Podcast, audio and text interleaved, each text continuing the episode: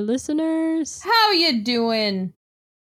Welcome to Rhapsody and Reverie Season 3, Episode 6. Are you kidding me? It's six already. Yeah. We've gone that far. Yes, we have. Oh my god. This season is a flying by. We have a great episode.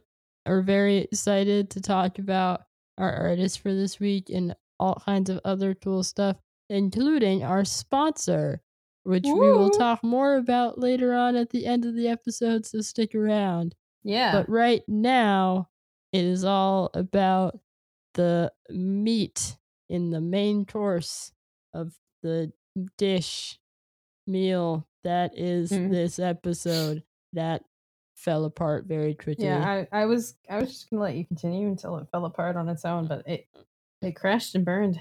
it really did. Um, why don't you just tell us or the hint All right, that guys. we had? Yeah. I think I will. It's the gravy of the episode, you know. All right. okay, so guys, last week the hint was that our featured artist of this week uh describes her outfits as the Lady of Shalott meets Ophelia mixed with scary gothic bat lady. At least her stage outfits are this way. In real life, she's quite normal. Um, one of you, one, did get it. Shout shout out to my sister, Helena. Finally, someone's playing the game. I appreciate it. I appreciate you. Uh, uh, but yeah. So next time, y'all better jump on board and guess. Make some guesses. Shoot your shot. That's how you live Mhm. your life. So who is our episode on Ah. this week? Who? Yes. Who? Why? It's none other than Florence and the Machine. Yay! Yay! I like pretending we have a studio audience who are who's very excited to hear what we have to say. Yeah, Yeah. it's it's fun to imagine. Anyway, yay, we're talking about Florence. I'm so excited. Hell yeah. Uh I think she's incredible. I think she's one of the most interesting uh pop indie rock voices of our of our time. And I'm very Mhm. excited to delve into her discography. But before we do that, ladies Mhm. and germs, um I want to I want to start like you know how we always do. Uh how Mhm. did how did you get into how did you get into Florence and the Machine? Okay, so I feel like I got into her kind of similarly to how a lot of people probably got into her. I heard Dog Days Are Over um, because that song was everywhere for a My while when it first yes. came out. It was um, it was in a commercial. I want to say an Apple commercial, but I'm not sure. I can't was- remember. It was in everything. It was It in was Gossip probably- Girl. Yeah, it was probably in a lot of commercials, a lot of things. But the point is, I heard it like on a commercial on the radio. And I remember like I liked the song. Um but I didn't really seek it out necessarily or Mhm. seek out to learn more about Florence right away. Um it wasn't until a friend of mine um cuz I was in high school at the time um a friend of mine was really into Florence, and then that sort of prompted me to be like, okay, I'm gonna listen to uh, her album Lungs, which was the one that was out at the time. And then that's when I got into her because I think actually a friend of mine actually burned the CD for me. Nice. It's either that or I bought it. I can't remember. Um, I don't know. Music sharing back in those days was a very interesting um, experience for me um, and all of us back in my day. But- Uh, back in my day, like six, seven years ago. Ugh. but yeah, so that's kind of how I sort of first got into uh, her album Lungs, and I kind of just fell in love with it, and it became like a staple in my rotation um, uh, that I would just go to. It was an album that I kind of associate with kind of like my junior year of high school, Okay. um, to sophomore junior year, because that was a time when I sort of like was really going through it, um, as an angsty high schooler, and I kind of spent a lot of my time shut in my room and listening to artists that made me feel better about myself, about my situation, about um, everything, and made me feel something. And um, Lungs was one of those records that I would just put on and I would basically just wail along to because I can't sing, but she can. So Ooh. it for me, it's just wailing, but for her, it's like beautiful songbirds floating around the room but, but I wailed anyway, and I would just sing at the top of my lungs to all of her um, songs on that record, and it would just make me feel so alive. I guess is the best way to put it, which was which really mattered to me at that time because I to sound very angsty, but still true to form. I felt very dead inside at the time. Mm. Like it was that was a period of my life where I felt pretty pretty dead. So it was nice to just be able to escape for an hour and listen to that record. And yeah, I've basically been like following her ever since and just keeping up with all of the music that she's put out and basically just loving it because pretty much I there are very few Florence and the Machine songs that I don't like if there are any at all. I was gonna say I don't think I've heard one that I've been like, mm, don't like it. Yeah, like I haven't had that reaction. It's either like I like it but I don't play it all the time or I Mhm. love it and I play it a lot. Yeah. Um yeah, so that's my experience with Florence. How about you? Um, I had a similar introduction. Uh, I think I heard "Dog Days Are Over" on the radio. Um, God, what what year? What year was that again? Like two thousand nine. Yeah. Yeah, 2009 ish. Yeah, two thousand nine was not a bad year for music that ended up on the radio. I don't think it was. Um, but her stuff definitely stood out to me. I think Mhm. you're right. It it had a very interesting quality that did make you feel alive. Like you you came alive when you listened to it. I remember thinking like it made me want to dance or run or just you know have some sort of movement. And it's interesting when a song imbues you with that kind of energy. Um so I I sought out her album. Uh even my mom was really into it and I remember like we shared uh we we shared a copy of Lungs for a while. She would keep the hard copy and I burned it to my iPod. Um Mhm. and when I went um I would I used to go on like really long bike rides around my neighborhood. I could be gone for like 10 12 miles. Mhm. Um and I one of the albums I had on constant repeat was Lungs, yeah. which I think is somehow very appropriate. Um I don't know why. for a bike ride. Yeah, because if you think about it, um, well, my bike rides, at least in my in my neighborhood, um, I used to go through areas that were like it went from very, um, trimmed and habitable to areas that were like overgrown, and if I fell off my bike, I could fall into the Everglades and get eaten by an alligator. Uh, or Jesus. or I'd like dart through other people's um neighborhoods. You know, they're they're like Mhm. gated communities because like nobody gives a shit if you're on your bike. You just, you just go. Yeah. Um so some of them are at that time, a lot of them were still being built. So I'd ride my bike through construction areas that weren't active. Like it would be at times where like they, no one was building anything Mhm. and it, it was just very strange. So the feeling that I was like walking this weird tightrope between places that I should be uh i don't know to me that's lo- when i listen to lungs in full it just takes me back to being in high school and riding my bike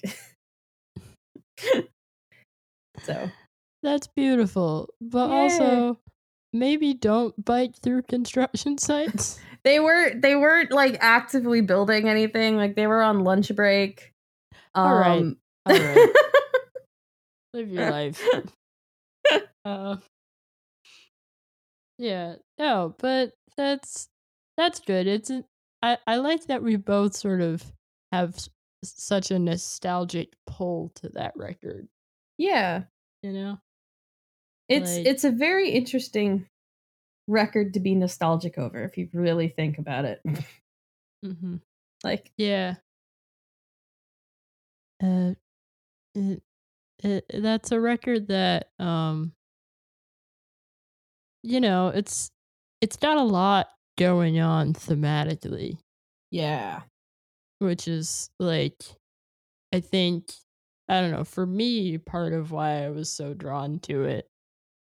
Um like I guess I guess we can just jump into lungs because we're talking about it.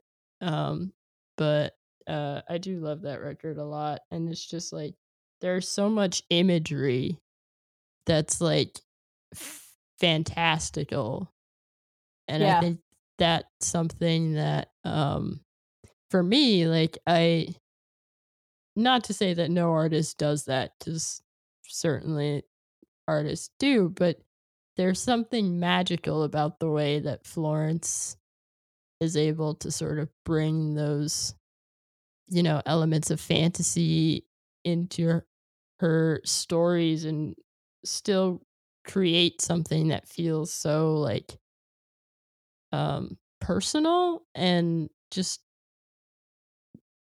um universal. It's Like- interesting it's interesting that she's as successful as she is like how popular she is and so much of her stuff is as you said fantastical. Because Mhm. i see i see some of the the use of like the heavy imagery of like werewolves and ghosts and all that other stuff. A lot of that i see from like lesser known artists or artists that are known well in their respective genres but don't tend to make the pop charts Mhm. Whereas Florence and the Machine hit it right out of the gate, yeah. almost, or it seems that way. Yeah. It it's funny because to me she's always just seemed so like out of this world. I mean, we seem to be covering a lot of artists this season that are kind of like otherworldly from like Janelle Monáe and David Bowie, but like I mean, whereas for David Bowie for me, I've always viewed him as like a space alien. Florence has always seemed like a like I don't know, like a sprite or a, a wood nymph, just kind of got- like tra- traipsing through the forests and weaving great um mischief. Like, Incredible. you know. That's She- just kind of like the vibe. She emerged from the woodland and Hozier crawled out of the bog and they were right next door and they were like, well, we might as well. Uh, and we love them for it. mm-hmm. Um, yeah, but it, I mean, like, uh, I remember hearing like the song Howl for the first time. Yes. It just blew me away. And that's probably one of my favorites on that record. Just it's just like, it's so full of like really vivid imagery about things like that don't even exist. yeah. because you got like these were like it's this like image of like a werewolf just like ripping somebody apart and yet she Mhm. weaves it together with the feeling of being like passionately in love with someone and it works and like it I really does.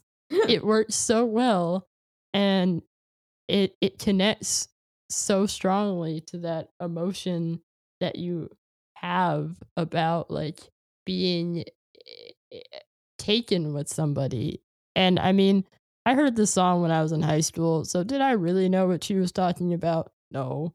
But uh, I you know, I deluded myself into thinking that um I knew what she was talking about because, you know, I was so quote unquote in love, quote unquote, with the guys that I was quote unquote like infatuated with. But, Quote, unquote. Um, quote unquote, all the quotes, all the quotes. Look, I didn't t- like I didn't date in high school, so I had no reason to connect with any sort of love song. But like when you when you're 16, you have these intense, crazy crushes for the first time in your life, and you're just like, I understand everything there is to know about longing and Mm, pining after someone. So Yeah. hearing a song like Howl was just so like it just shook me up inside. And so I would spend like hours just singing that song in my bedroom, screaming, wondering why the boy I never talked to but stare at longingly love. Mm. Well, then you know what? Then the song was for you in a way.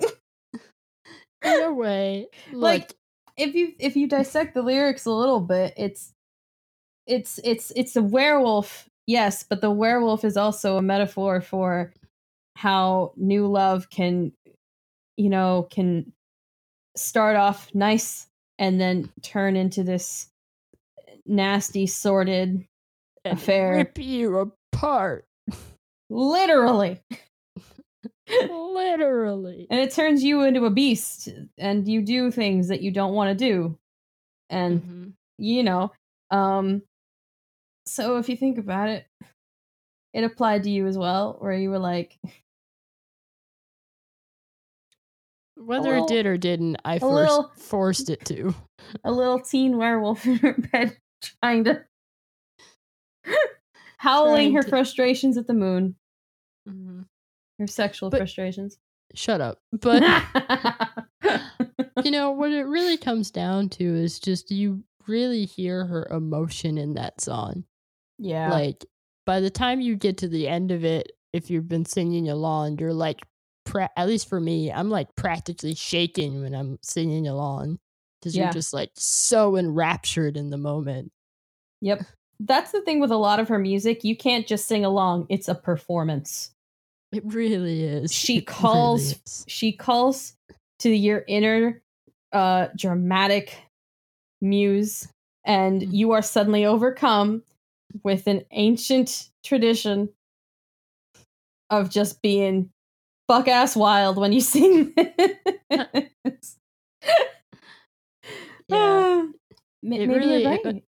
It's the fa- it's the fairy curse that when you hear her music, you are infected and you must shout and shake and scream and just in general be affected by it. Yeah, she ensnares you. She really does, and she has a, um, she has a way of using that ensnarement to just get you to just explore your own feelings, and so many of those songs are just so good at that. Uh, yeah. drumming song is another one of those songs that I would listen to and pretend like I knew what love was. But again it i like just even just all jokes aside just the the concept of that song i just loved it was just like comparing this like the feeling of when you see that person you're so like taken with or you're so in love with and how your heart just starts beating super fast you're like you can hear it ringing in your ears and you think Mm. that like other people can hear it around you like she captured that and put it brilliantly into a song and it's just so fun it's It is like f- fun and torturous at the same time It is fun. And it's also it's it's so interesting that like it it's a fun song, but at the same time the lyrics are like you being driven to almost the point of euphoric insanity by love because at the same while it's like lifting you up and making you feel incredible and taking over your life, it's also taking over your life. And that's all you can think about. And I'm not sure if the if this if the if the character, the speaker of the of the song is ashamed of the love that they're feeling or not. Um, because when it says that they ran, basically they, they ran to church to like feel better, to like get the ringing out of their ears, it doesn't go away. Yeah.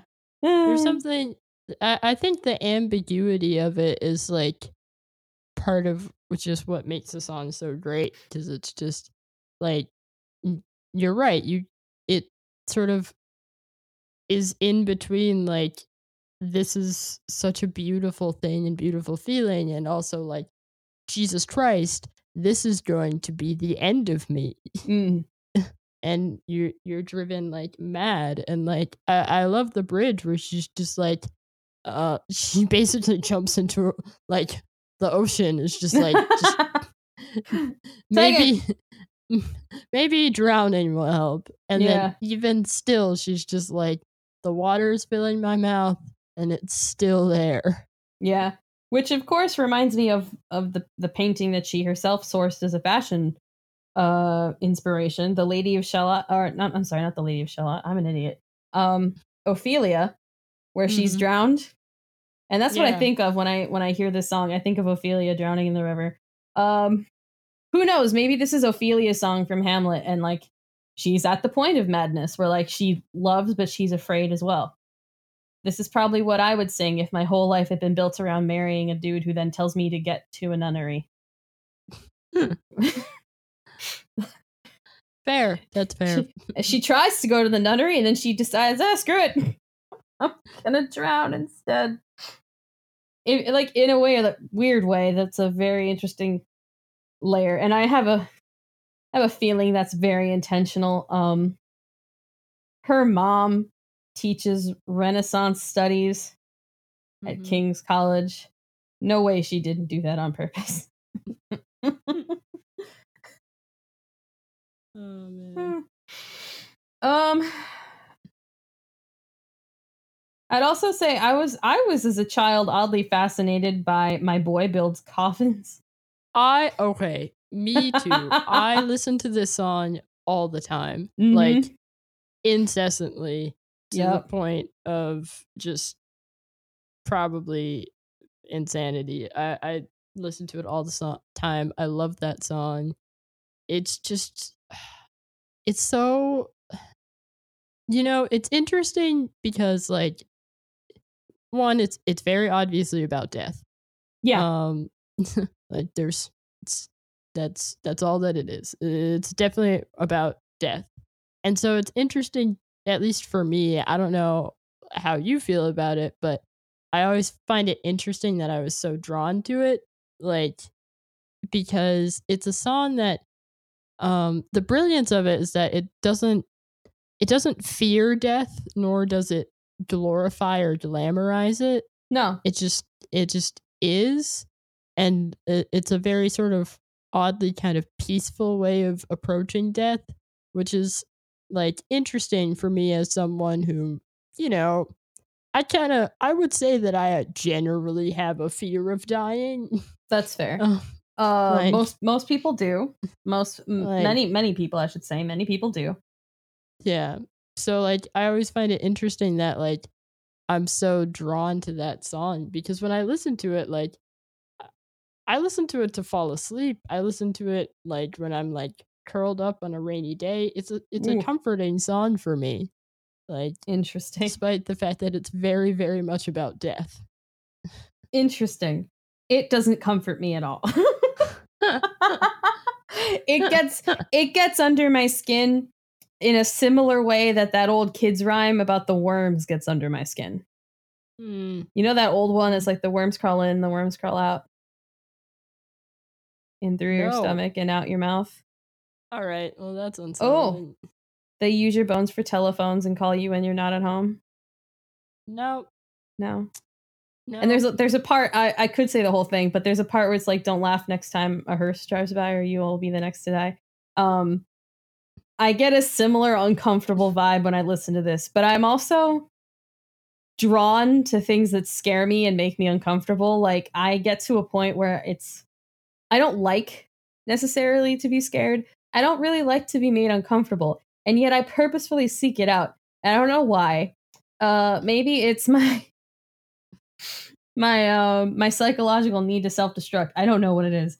Uh, but this song, it it it it gives me that kind of a vibe. It, it almost feels like it's this old poem that people have been singing or or reading to people to to teach their kids about the inevitability of death and like yeah death comes for everybody. It comes for kings queens the poor people um tramps uh and like Mhm. it's you're right in that like you know death just is.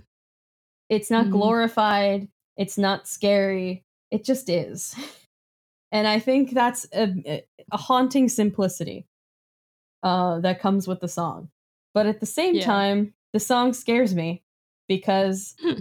it it's about death and i'm scared i don't Yeah.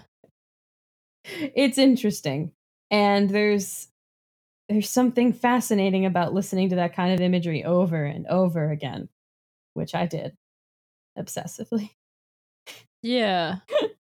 Yeah. That's interesting. I like I mean, I I understand why you say that it's unsettling cuz it is. Like it, it, it it- it's definitely unsettling. But Mhm. yeah, for me I don't know why, but it always like it like lulled me into a like comforted s- trance and uh, like even for like from the instant i heard it i was just like enamored with it because of that. I just i felt weirdly safe when i listened to that song.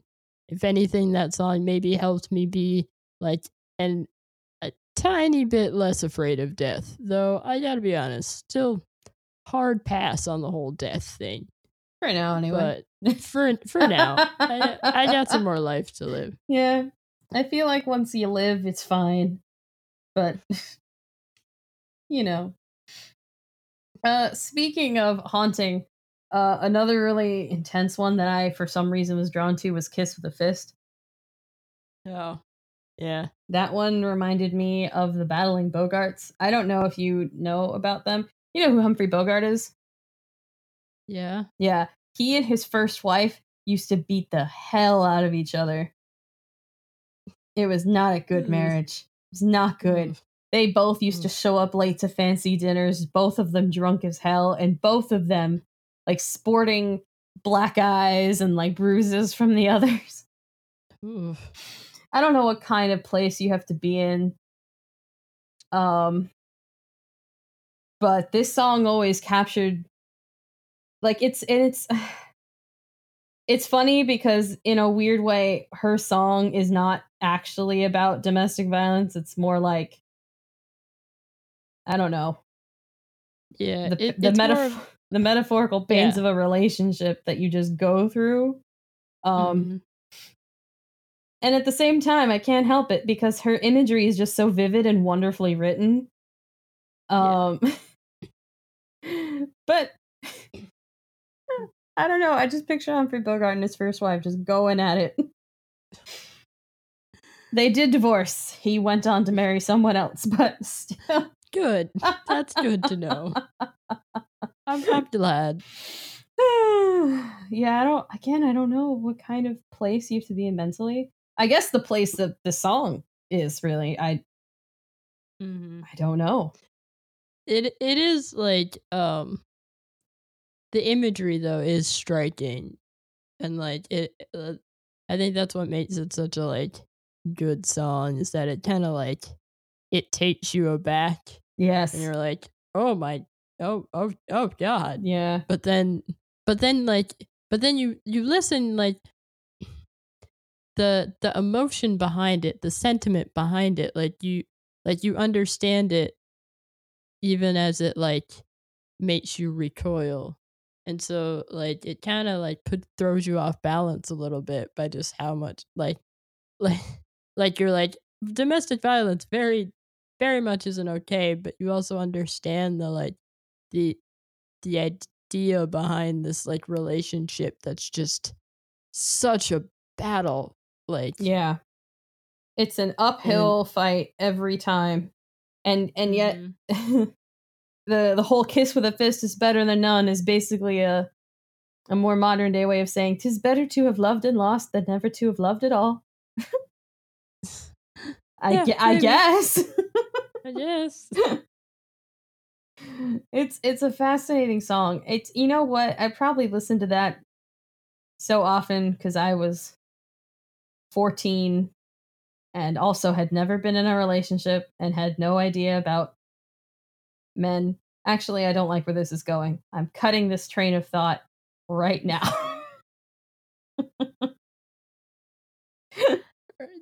Are you okay? Uh, yeah, I'm fine. Uh, I I'd be lying if I didn't say this album wasn't a formative experience. oh yeah, Yeah. It 100% was a formative experience for me. I and I would not be the person that I am without this album. Yeah. Yeah, Like truly. it, yeah, I I just I spent way too many days and nights and um lonely um moments with this album. I would back these are this album was there for me back in the days when I would sneak my iPod into classes and just listen to music during class because yeah. it's not like I had to like pay attention or anything. Mm, And I would just listen to my boy builds coffin s- in the middle of my photography class. oh boy. Just be angsty about it. So yeah, this this album was there for me when I felt like no one was. So for that it yeah. There's just so many so many good songs and a lot of yeah, it yeah, you know. It informed my um ideas. Um it helped me make sense of like again my very very dumb crushes as a high school teenage girl. Um and you know, sometimes I would listen to Hurricane Drunk and Yep. pretend like I knew what that felt like. Oh boy. But but I didn't.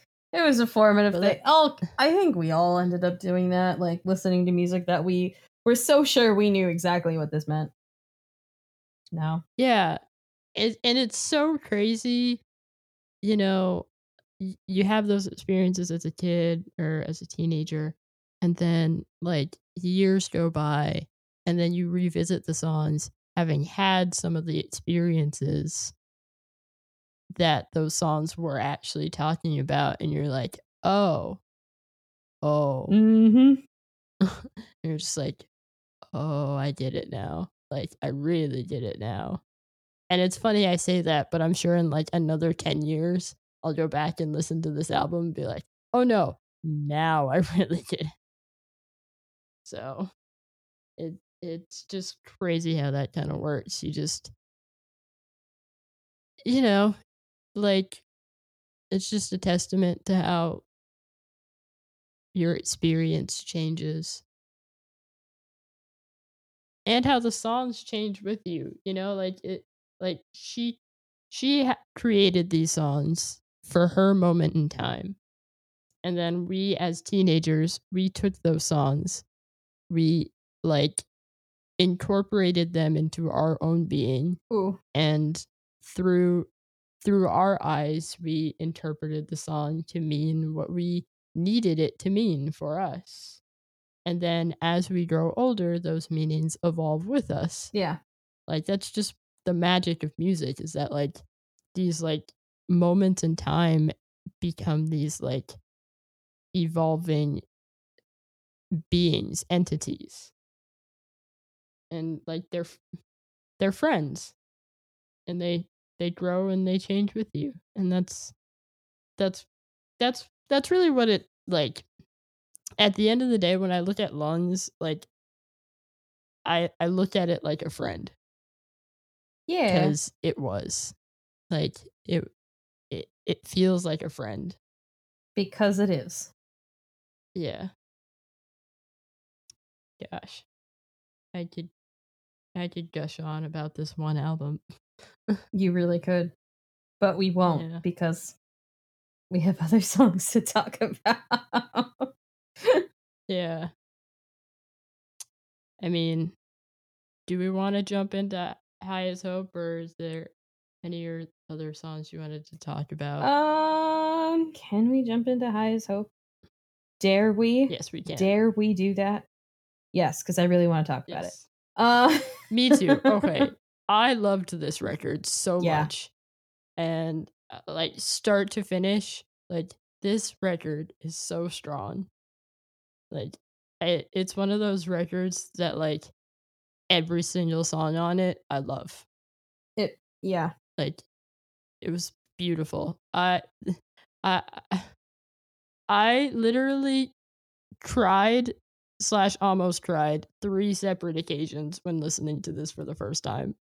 I think I did. I, in fact, I know I did. Um, it Mhm. came out in the summer. I had to go on a funeral road trip.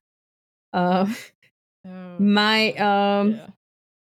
my great uncle, uh, my grandfather's brother, uh, who actually for us acted as kind of like a surrogate grandfather, um, because he lived in our Mhm. state while my grandfather didn't, uh, passed away, Mhm. and we were we had had him cremated and we literally took a road trip up to New York State um to have him buried with my grandfather. And then afterwards we we kept going. We went to Maine. Um and it was the weirdest damn road trip.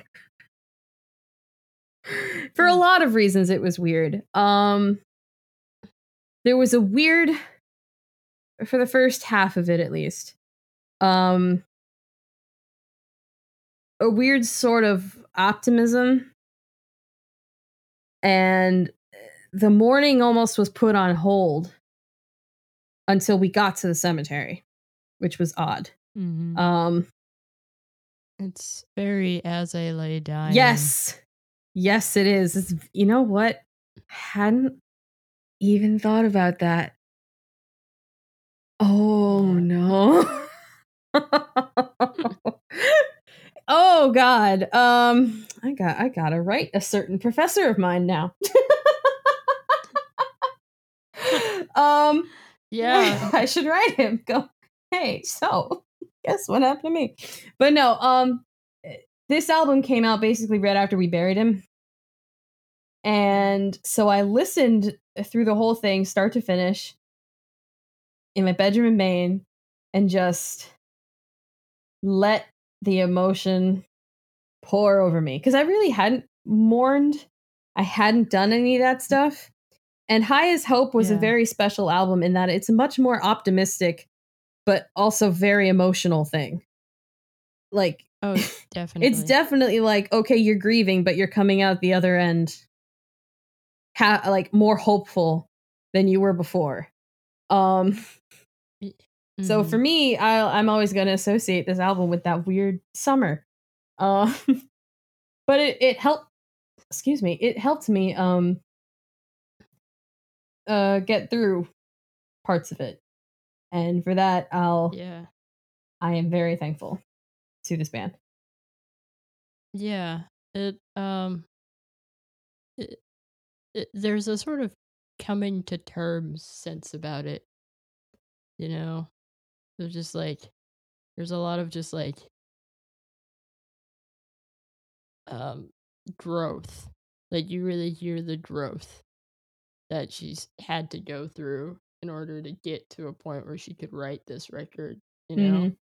I think that's what like I think that's kind of what it is about it that just really like stands out.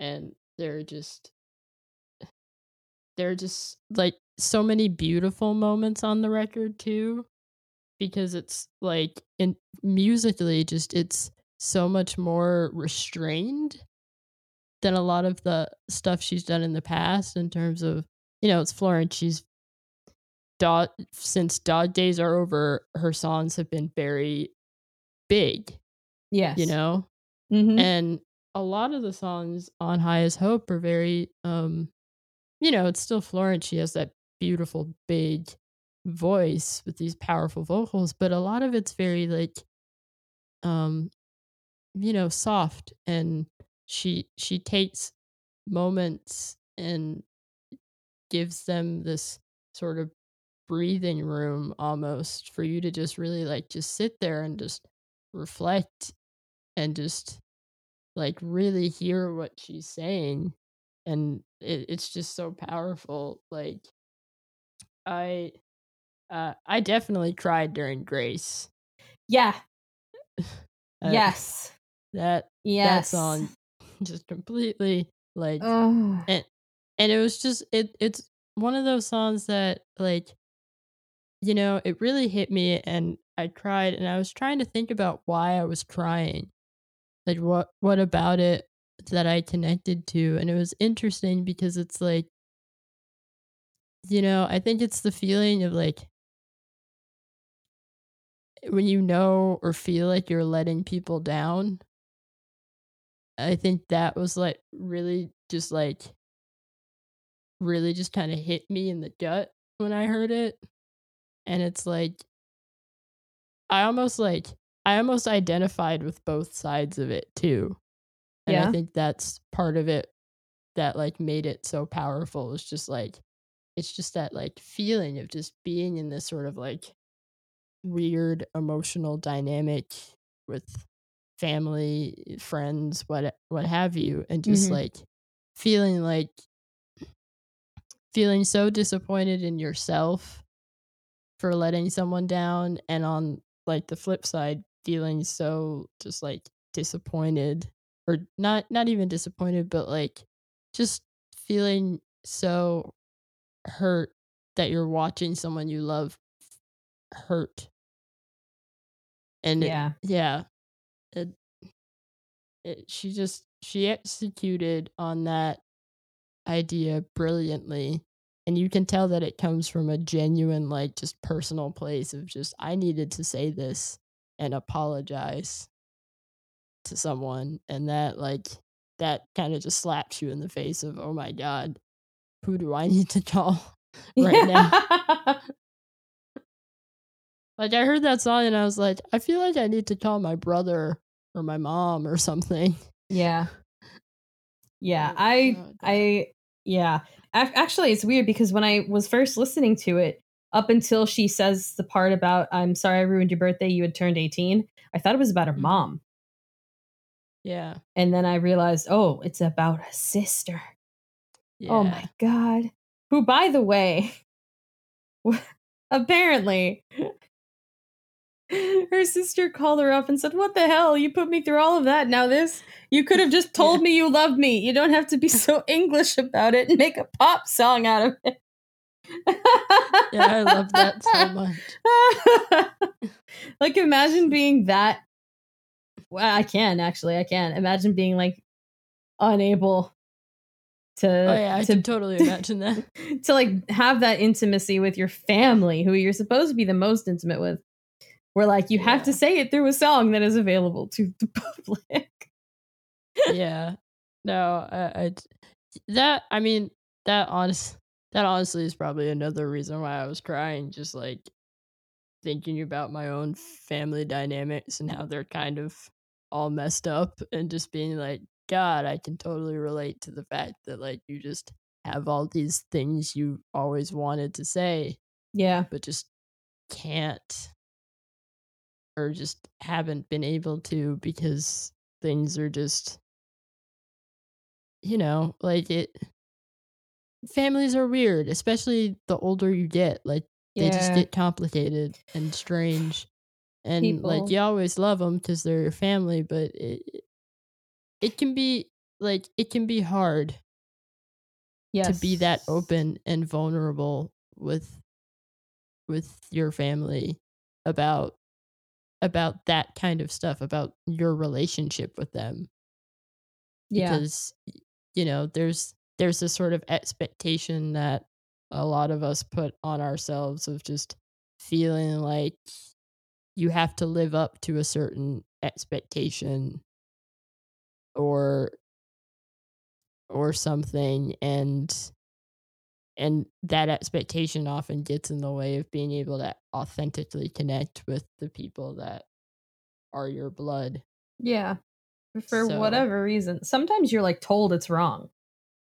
Mm-hmm. Like I I can I can admire certain aspects of stoicism, but the fact that it kind of makes you shut down your ability to talk about your feelings um it kind of sucks.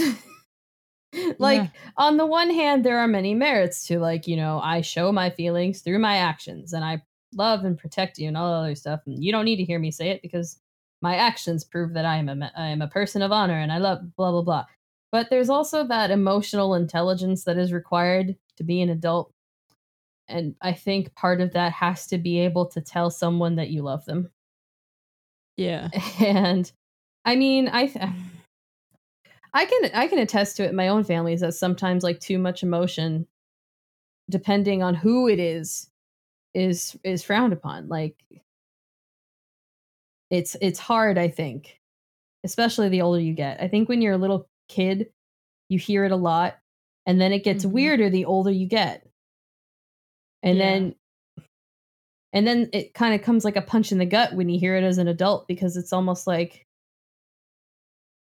this is being said for a reason and it's not Mhm. just like it's it's a double edged sword here because it's like i love you and something is happening instead of just an i love you Yeah. Like the uh the emotion just because kind of goes away yes and there's always something attached to it and that's or it it can feel that way and so it, yeah it's hard to navigate the older you get and then and then when you just complicate it all by just like you know sometimes just like the way you are and the way a family member are like you like it's like you're speaking two different languages when it comes to like the way you convey emotion and the way you convey the things that you want to say like and all of that is just like yeah it it just complicates the whole thing and so i think with this song it was her just like cutting through the bullshit and just being like this is like this is the way i express myself. This is the way that i know how to connect with you. And after everything that's happened like i need to tell i need to say this to you. And like i i i think a lot of people can relate to that and i sure as hell can. Yeah. I also something that struck me about this song the first time i heard it um only because florence likes to play with religious imagery not necessarily actually being religious um but you know she was raised catholic. I feel like i feel like there's like this secret thing that i'm picking up on. But um do you know about the theological concept of grace um no Okay. Uh Catholic high school coming back to haunt my ass. Um uh grace is uh re- really simplified cuz I'm not googling this right now. It's supposed to be uh, basically you always can be forgiven by God. Like it's his unlimited mercy kind of a thing. Mhm. It's what was bestowed upon us, you know, it, during the crucifixion and the resurrection, all that other stuff. Like it's um it's you know how they say the saving grace? yeah Yeah, that's where it kind of comes from. Um and she's playing I think with that concept here. Uh you know her pre-chorus, the bridge thing or whatever, it's this is the only thing I've ever had any faith in is grace. And Grace is her sister. And it's she's asking her sister um at the end for forgiveness. And I think there's something interesting in playing with that idea about really hoping you have that kind of Grace to fall back on from your family. Mhm. And it's interesting. Like it's it's great that her sister's name is actually Grace. Uh, yeah. because that was what I first thought. Now, did she actually do that intentionally? I don't know. I want to say she did because to me that feels like a very smart choice. But Mm. it may have just been a coincidence because her sister's name is actually Grace. Um, but I don't know. To me, that's what it made me think about. I don't know. I mean, I didn't I didn't know all that, but that I think that does add a really uh even more like personal level to it. It's just kind of and a smart level. So I I appreciate that. Yeah. Yeah. And to keep it theological, uh, let's talk about Big God. I love this song. The song has swagger and I appreciate that. Like it's just like every time I hear this song, I feel like I need to just like stare angrily yeah. and just like really like get into it and I love it. And it's like it's so stripped down too.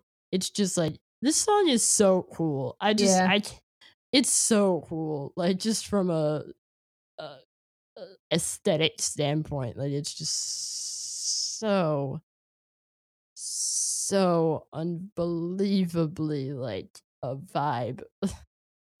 like um so much so that I gotta be honest, like I don't even hear the lyrics half the time. I'm just so taken with just how it makes me feel. That's that's kind of cool. Only because it makes me feel like it's haunting. Um, it's both comforting and uncomfortable, if that makes any sense. Interesting. Like, it's very good. It's very dramatic, which I love. That's typical Florence and the Machine. But um, especially towards the end, where she starts going like, uh, like I'm like, oh Yeah. God, what is this? And, like, it's it's almost like Ah, I'm not I'm not sure how to even describe it. I think it's because the music video was really creepy. To me, it Mm. was creepy. I'm not sure if she meant for it to be creepy, but apparently it was inspired by a Goya painting called Witches' Flight, and that makes sense.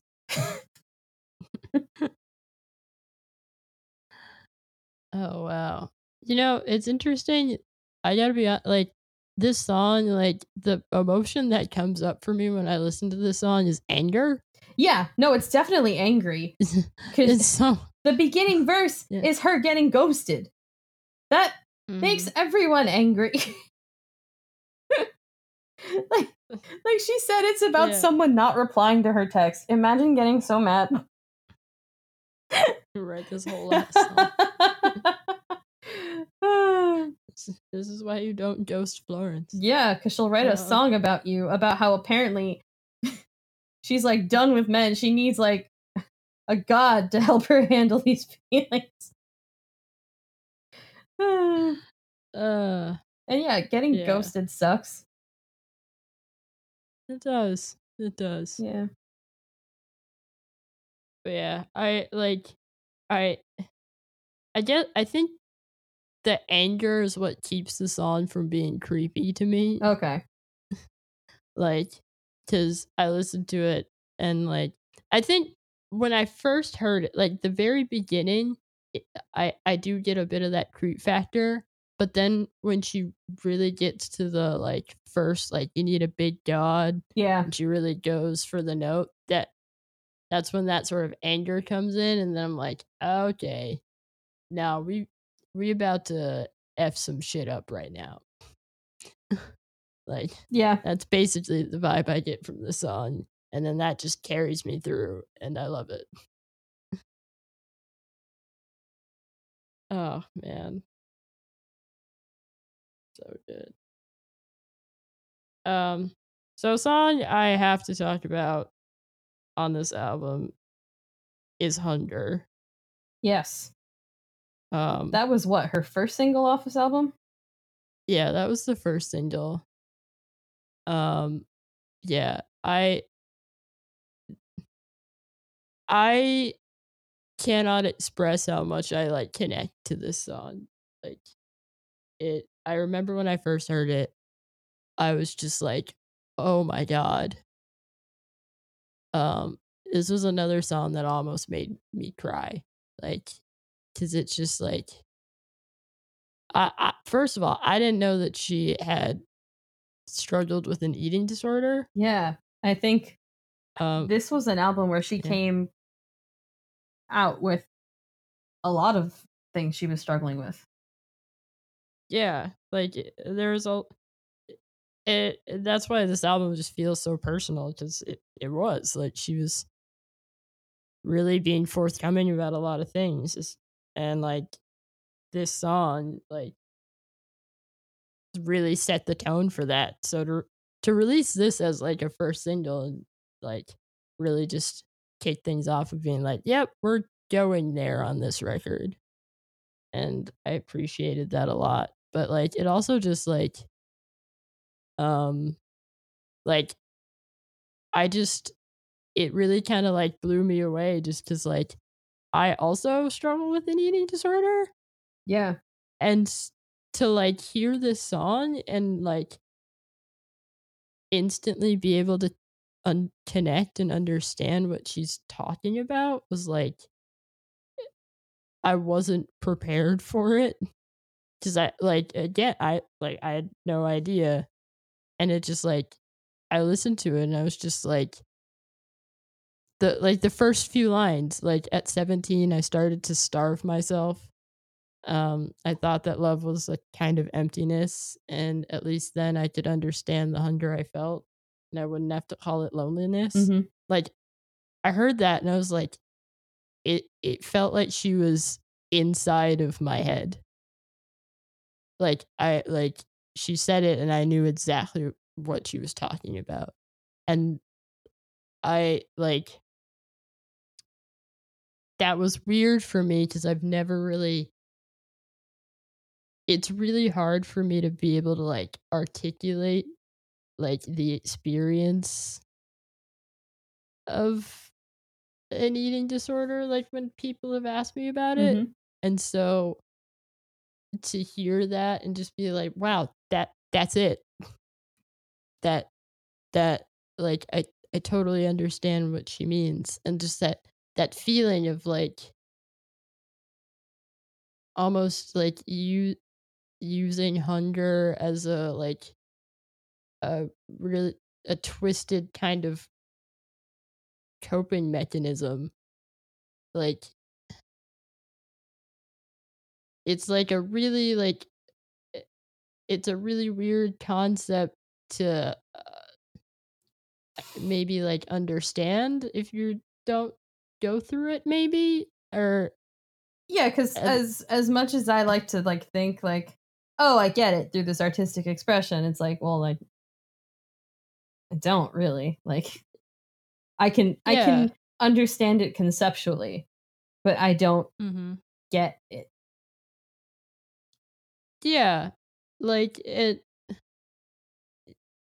but yeah, it, it really like it, it's a it's not it's not an easy thing to talk about cuz it's it's not again, it's kind of one of those things where like you kind of need to have that experience in order to like actually really understand how it feels, but like this is the closest I've ever like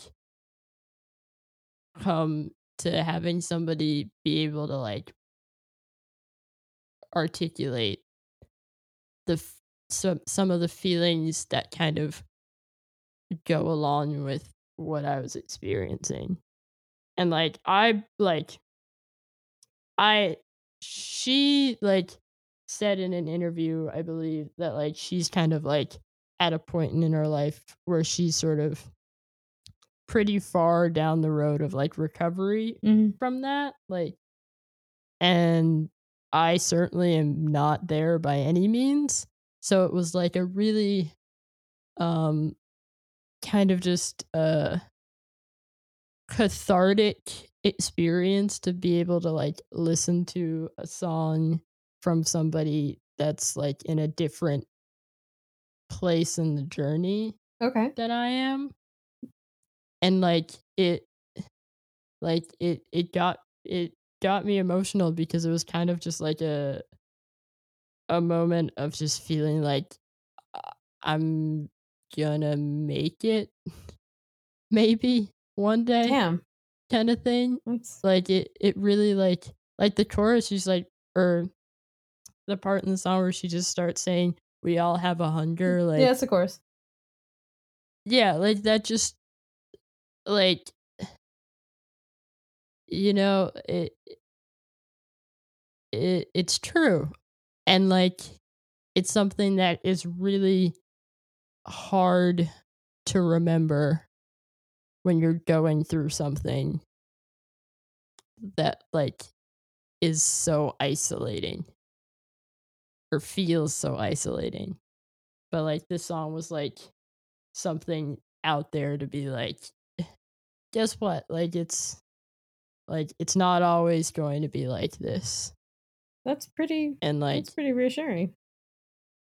yeah it was a um it's what it's probably my favorite song on the record like it's really hard for me to pick a favorite from this record because i do genuinely love all of these songs but like i that might be my favorite florence song period because it just like took me by surprise so much by just like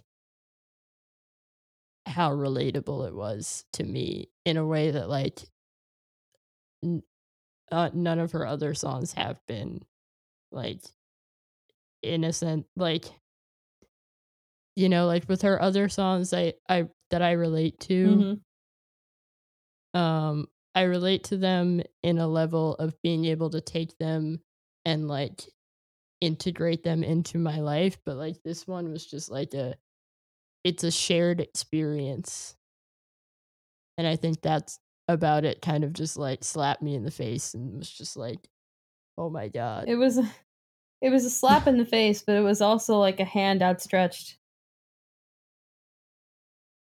yeah it was a slap in the face in the sense of i wasn't expecting it Yeah. um but like the actual song itself was like a like hey let's get through this together moment for me and yeah i like i i think it was the music video that really did it for me.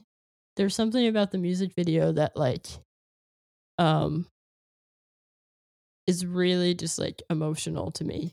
Like it's a relatively simple music video um but it's just so beautiful.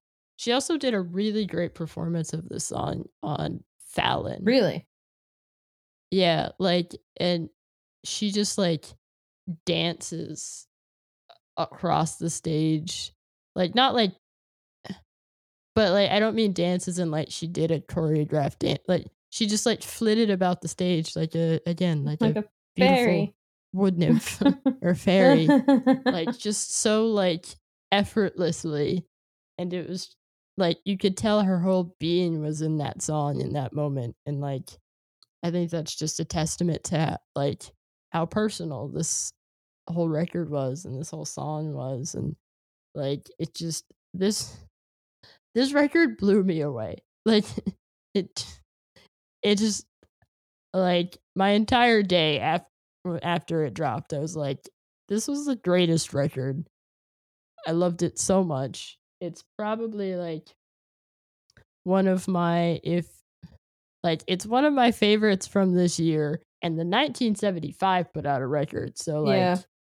i'm just like it's probably probably tied with that one That is So- high praise. that that is very high praise coming from me because like that like y'all know like 1975 is in my blood um but yeah this was an incredible record and hunger was an incredible song and um i also want to talk about the end of love because that is nice. another song that i just like that that was one of the, uh, the end of love is a song that kind of just like blew me away from like a songwriting standpoint, like I think it's just such a like well put together song.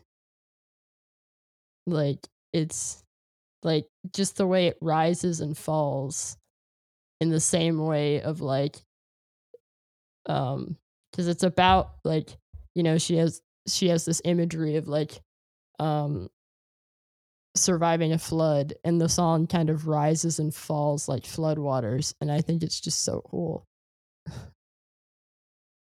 And it and this is another song that actually made me cry when i heard it too because it's just so beautiful. Like i just there's something really like um i guess haunting is a good word for it about her voice in this song. Um which um probably has something to do with also just kind of just what she's talking about. I mean it it's another one of those songs that kind of call to mind just family dynamics because it's very much about that. Um and it just yeah i don't know what it is about that song but it always gets me in my feelings Well, I think I think there's something about resilience built into it. I'm not sure what it is. yeah Um it's interesting only because I I did a little bit of a little bit of reading as to what she meant because I I had no idea what the whole thing about tore up the floorboards and let the river rush in. I thought that was negative, but apparently that is what it's to like survive a flood Yeah. and the, her like it's related to her family Yeah, right her great great great grandfather okay grandfather in the distant past uh on her mother's side did it to Mhm. save their family's home from a flood in Texas um yeah i remember reading this and i i think the first time i heard this song i misinterpreted it because i didn't understand what that meant but i Mhm. think it has a more positive connotation than i originally thought it did yeah. I always think about that song as being sort of about just like um i guess cleansing. That's a good one. Again with the baptism. Yeah it it's it's just a song about kind of like um coming out of the other side of the storm. I mean and like that storm being just you know uh, the burdens of life just like there's there can be so much like so much drama so much pain just in daily life in relationships and families and then you go through all of that and then one day you get to the other side of it you weather the storm the floodwaters dissipate. And you made it. And like you're at the other side of it all.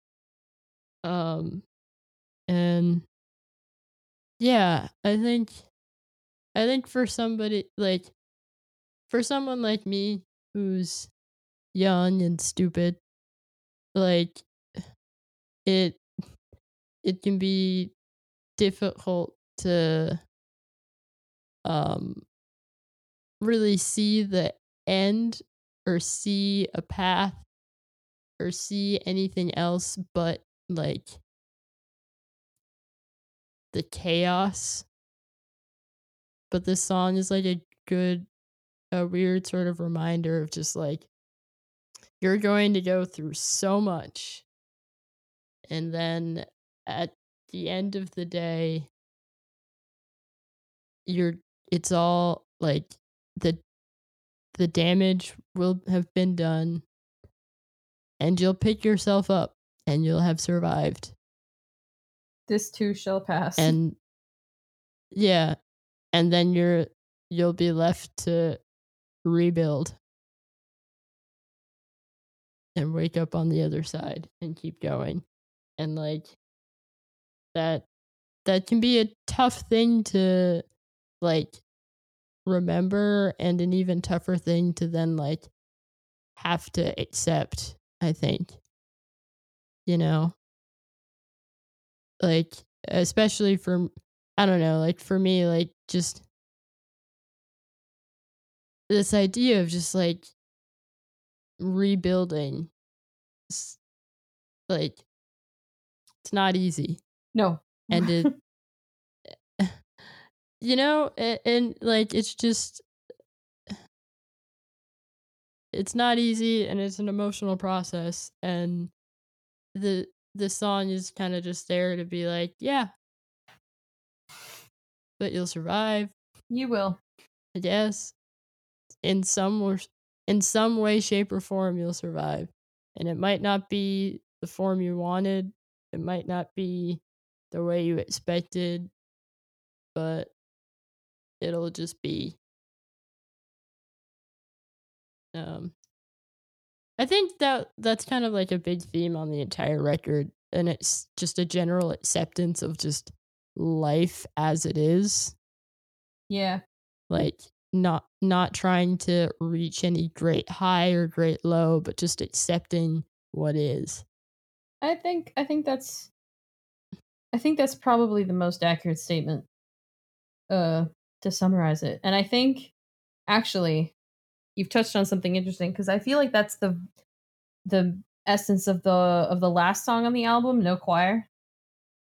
Yeah. Because the whole point about it is that real happiness and like real love and all that other stuff, it's not about like the high highs and the low lows. It's the comfortable silences of just being able to do nothing and be still. Yeah. And there's something quite lovely about having Florence Welch's vocals stripped down to just her and and a piano and to just because she's she is very uh orchestral and uh over the top with most of her songs and then this song comes mm-hmm. on and it's basically just a personification of what she's actually trying to say a quiet moment between you and her realizing mm-hmm. that like you know it's true happiness is an extremely uneventful subject where true happiness can really just be a moment where you almost are doing nothing in in, in yeah. this comfortable middle ground of life that just is and mm-hmm. the fact that makes you happy is who you're with or you know what you're doing or who you're doing it with and yeah it's kind of beautiful mm-hmm. yeah i it, it's really beautiful and and it's just you know i i think i i was so impressed by this song um and just the message of it and i think the reason why is because i have a gut reaction to not want to accept what she's saying and I think that says a lot about me. And then I I had that gut reaction and I thought about it and I was like, damn. I need to go talk to my therapist. it's just it's just a moment where I was just like, wow, like it it, it kind of checks you and just be like, hey, like just just accept the little moments for what they are. And you know, I think sometime, I mean, this may or may not be true for other people out there. Who knows? Maybe it's just me. Maybe I'm crazy. Who knows? But like, you just, there's so much in the world that just demands you have this like overreaction or this like extreme reaction mm-hmm. or an mm-hmm. intense reaction that like the essence of just being content like can be difficult to just accept sometimes like the like I I appreciate Florence for being able to like hold basically hold up a mirror to myself and be like, "Hey, like just recog- recognize that like you don't have to search for like the extreme. You don't have to search for the like ultimate like experience. You don't have to like go that route. Like you can just accept the happy moments as being what they are. Just happy, quiet, content little moments. And that's beautiful and that's what life is. Yeah, it's it was a it was it was a great way to end the album, but it was definitely like a way that like it, it was definitely like a damn sort of moment for me. Where I just like sat there and just kind of stared at the wall for a bit and was just like, wow, I gotta think about my life choices. I got issues. you know, like I don't know. Am I crazy? Like No, you're not crazy. I'm just amazed that. Uh, you know what? I'm not that surprised in retrospect. Florence and the Machine. uh, it's a band that deals with complicated issues, and and they they tackle them in such a wonderful theatrical, uh, poetic fashion that it makes sense that it would also serve as a way to confront all the deeper issues within ourselves on this episode while talking about Florence and the Machine. Uh, I didn't necessarily expect this episode to get so heavy, but it did. Yeah, you know, it was funny. Like I was um listening to Florence and the Machine before we started this episode um today, and you know, like uh I also like initially I was like, oh, you know, we'll do an episode. It'll be cool. And then like I was listening to these songs and I was starting to think about what I would say, and then I was just like, oh wow, oh damn, Yeah. oh oh oh oh my god, because it's like it like obviously like like I knew all of these things about my experience with Florence and the Machine, but like I don't always take the time to really recognize like just how just how much she has helped me like think deeply about me and who I am as a person and how she's helped me understand and grow and and make it through another day and that's kind of crazy. It's also kind of crazy to me that like she's been a part of my life in some way, shape, or form for like 10 years. That's kind of a crazy thing to me. So, like, it just, yeah, I owe a lot to Florence and the Machine, and I appreciate her for being there to comfort and also to help me calm myself out on my bullshit. There you go. Sometimes I need that too. The wood nymph came down with a hammer to break down your emotional walls. And then danced and then though. danced away. Happily. Yeah. I needed I needed high as hope. Much like you needed it as well. So I'm like I couldn't be happier that she released this record and that Florence and the Machine is a band that exists in this world. Yeah. Wow. Oh boy. Oh boy. We we sure talked about a lot of fun things, didn't we? Yeah. I said a lot of things about myself that maybe I'll regret one day. At least regret putting out on the internet. But, you know, I'm a millennial. oh no. Do you want to do like top five favorite songs or something? Sure. Or... Okay. What are your top five or top three? I don't know. Pick a number. Well, I'm gonna go with top five because five is a nice number I can count on my fingers. Uh, Mhm. okay, I'm gonna be that person and say top five. Um, one of them's got to be Dog Days Are Over, just because. The dog days. I can't. I was gonna sing, and I had to like force myself to go. Blah blah blah, because I realized we are gonna be charged for money. Yeah. Um. Okay, so Dog Days Are Over is my number one.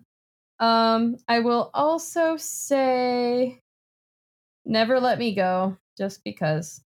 Um, Cosmic Love. We didn't really get to talk about it, but I really like the harp in Cosmic Love.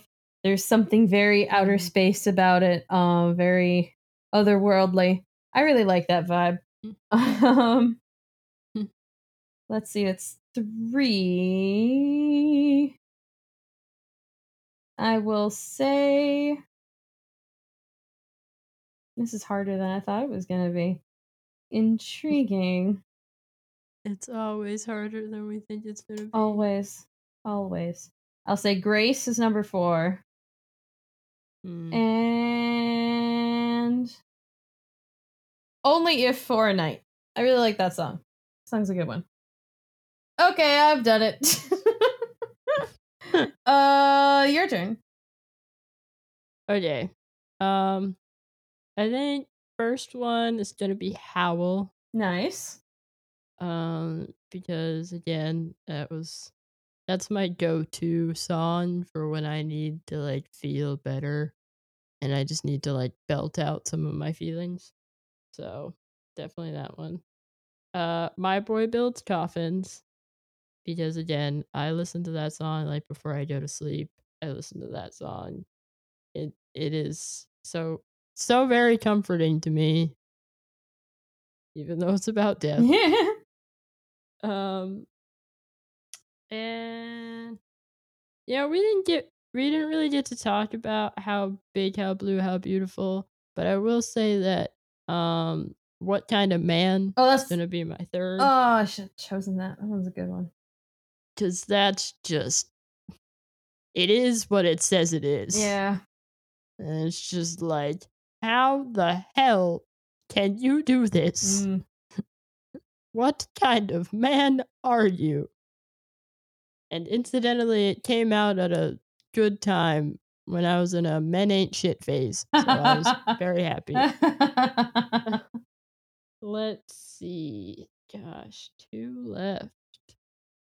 I'm gonna go with the end of love because uh, again, I like I really love it. Um lyrically, musically, it's just brilliant all around. And then mm, this is so hard Told you. because there are like at least three songs Yeah, like I'm looking that I at could choose. I'm looking at her discography. I'm like, oh, I should talk about that one, Yeah. but it's over. Um, it's too late. Yeah, it's too late. But okay, my last one has to be hunger because again, like, uh, I, it's one of it's probably my favorite Florence song. Period. Like that's definitely, It is excellent. definitely, it's amazing. Uh, but I also want to give a special shout out to "Sky Full of Song." Oh, that one's good. That one's very good. I love that song. And then there's a bunch of other songs that I could give shout outs to, like Rabbit Heart. Oh, yes. blinding. Like, there- there's a lot. Shake shake it out, like all of them. Which which? Seven Devils. Okay, all right. Well, the point is, Florence and Machine is great. You should listen to all of her records because all of them have bops on them, and she's beautiful. And I I would love to see her live one day. I've never seen her in concert, Oh, me too. but I can just imagine that would be an amazing show. I have a friend of mine who's seen her like twice, and I'm like, how? And, she, and so lucky. they're like, she's better than you think she is. I'm like, stop. Stop! Don't rub it in. Oh gosh. I believe it though. I believe that she's everything you want her to be live and more. Mm-hmm. Um Okay. Well, we have come to the end of our Florence and the Machine episode. Yes, we have. Well, not the end end. But the end We've of come our to the end of discussion. Mm. So there's only a few other things to do now. I was gonna say there's only one thing left to do now, but there are There's a couple. few things to do. There's a couple more. Um, Uh, but you know what's at the top of my to-do list? what? Uh, booking my vacation. Because uh, summer waits for no one. Very true. Mm. And uh, do you, do you know where I'm going to be checking out first? Where? Do tell. Wine Dark Sea Villas, of course. Yay! God, the seg- our sponsor. the segues just get better and better.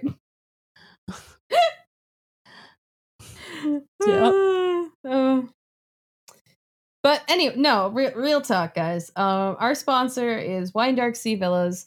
Um, they are a luxury villa company on the beautiful islands of Crete and Rhodes. If you don't know where those are, uh, check the map. They're by Greece because they're Greek islands. I feel like I shouldn't have had to say that, but you know, you never know. I don't know. you never know. You never know. Uh, they are luxury villas. Basically, any service that you want, you will have. You want a private chef to like cook food for you for two You weeks. You got it. You got it. You want to basically be left alone, but given a map and maybe access to a rental car that, you know, they take you to the rental car place and then they say, okay, go here, here, and here, and then you're off. You got it. Yeah. You want to just hit the beach for the for your whole vacation, sipping mai tais while beautiful Greek boys pull in the nets from their catch of the of the day that you will eat later tonight in a taverna cooked. You got it. Yeah. You want to just lounge by your fancy pool or take a stroll through the gorgeous gardens that all of the villas have cultivated? You got it. Hell yeah, you do. So basically, no matter what kind of vacation you're looking for, if you want something different, if you want something exotic but not too uncomfortable, if you want if you want a new experience that I'm sure will make all of your other summers, past or future, pale in comparison to your present, go to winedarkseavillas.gr, okay, not .com, gr. They are a Greek company, and book your stay now, and do it soon because uh, they have a fifteen percent off uh discount going on right now. But you bet as soon as the season starts, that offer's gone. So jump on it now. But now it's time for everyone's favorite segment, Up, Up and Comers! I was like, what? I was waiting for you to say it. I was like, wait. We got it eventually. we did. We did. But anyway, I've I've taken a turn the last couple of weeks, uh, and I think it's time to pass the torch to you. So, who do you have for us this week? All right. I'm super excited because this week we have the band Stand Atlantic. Ooh, Woo! ooh, Yes. They're an Australian pop punk band, mm, which already is exciting. mm-mm. But to make it even better, they are a female fronted pop punk band. Yes. dope. I was in a mood. Um, I was in a mood um a few days ago when I was looking for new music, and I was like, you know, like I haven't like heard a really good like female pop punk vocalist, like a new one in a while. Yeah. I kind of wanted that. Like it, you know, there there aren't a lot. So when you do find when you do find one, you get excited. At least I do. So anyway, I I stumbled on their um, song Lavender Bones when I was going through um, looking for new music, and I loved it. Um, they also have another song that I really like called Coffee at Midnight.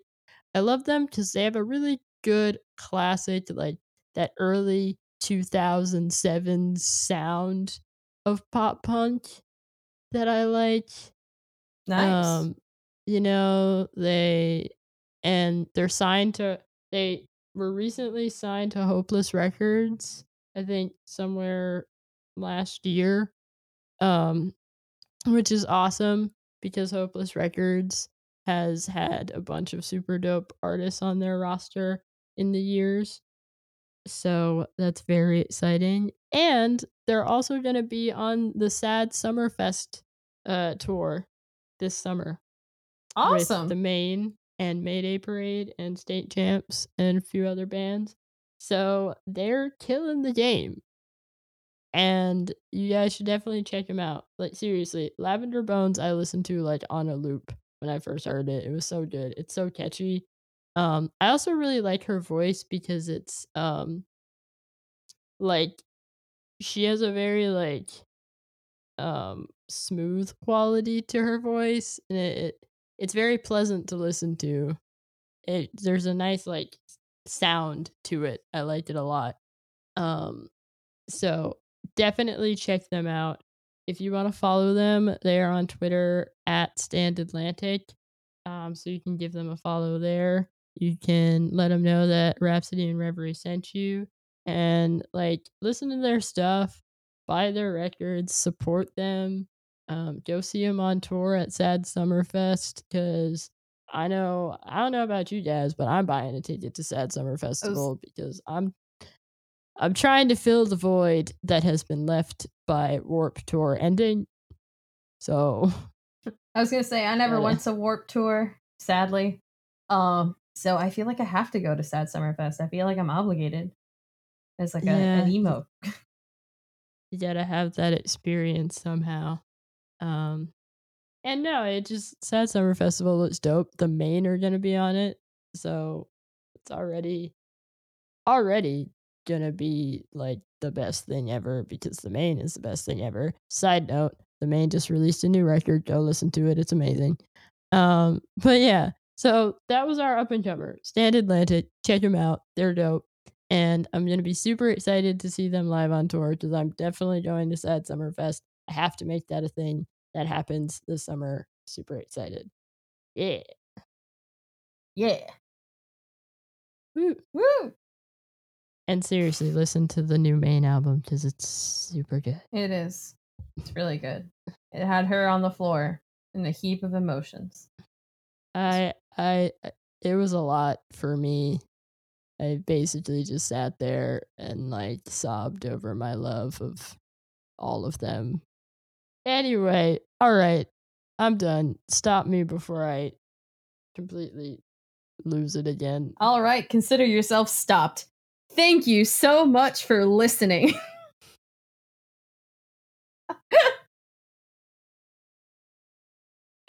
Yeah.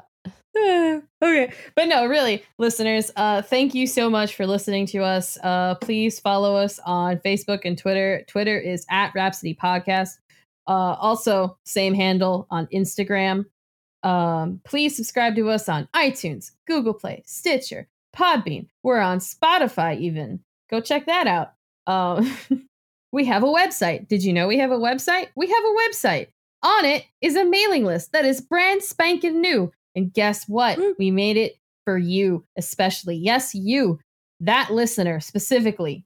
Insert name here. Yes, you. Yeah. And Jerry. well, now it's not personalized. Um, unless we're gonna start calling our fans Jerry's. I like that actually. Anyway, All of you are Jerry. so subscribe to our newsletter because you'll get tasty goodies like news uh updates um other exclusive content that we can't talk about here because if we do then you won't have your curiosity piqued enough to uh, register for the newsletter. So we won't tell you. There's mystique. It's a secret. We got to keep the mystique going. Um, so hurry up, subscribe to that, get on that, get on it, go. uh, but also, as usual, check the website for announcements because we do post things there. Uh, we we post obviously we post our episodes there, but we also post uh, album reviews, uh, concert reviews, general thoughts. You know, it's our podcast. We post whatever we want, so it's a mixed bag. Go check us out. Also, join our Facebook group, Rhapsody Fam. Um, Adrian cries about music a lot more than she does here. I laugh at her crying So- about music. It's a lot of sobbing, it is. but it's entertaining. If you're not me, because I'm just sobbing. Take it from me, folks. It's entertaining. And we would just love more audience participation, ladies and germs. We really adore you all. And we would love it if you guys just uh, interacted with us more because we want to get to know each and every single one of you personally. We could be friends. Personally. Oh God. and then I break into your house and Run- steal all your stuff. Run away, listeners. run away. But no, seriously, uh, we love you. Thank you all for supporting our podcast so far. Please continue to listen to us. Please um, like us, uh, leave a review. Um, we thrive on feedback because we want to know if we're doing a good job, you know? Mhm. We just do. Yeah. We're like little school children. Did I do well, Daddy? Did I get a gold star? Do are you going to put my my podcast on the Podcast. fridge? I'm stop. I'm to stop this now. All right. Anyway, So yeah, do all those things. Um now let's um I guess wrap it up. 'cause we don't Yeah. have a hint for next week. no, we don't, because next week's another themed episode, children. So you are off the hook this time. This time. Yeah. But I want to see more more uh players stepping up to to to the bat. That's how baseball works. Yeah, sure.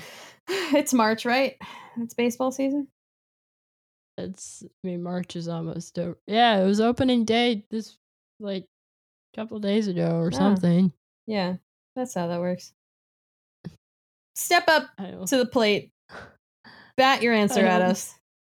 I only know that because of Gritty. oh, gritty.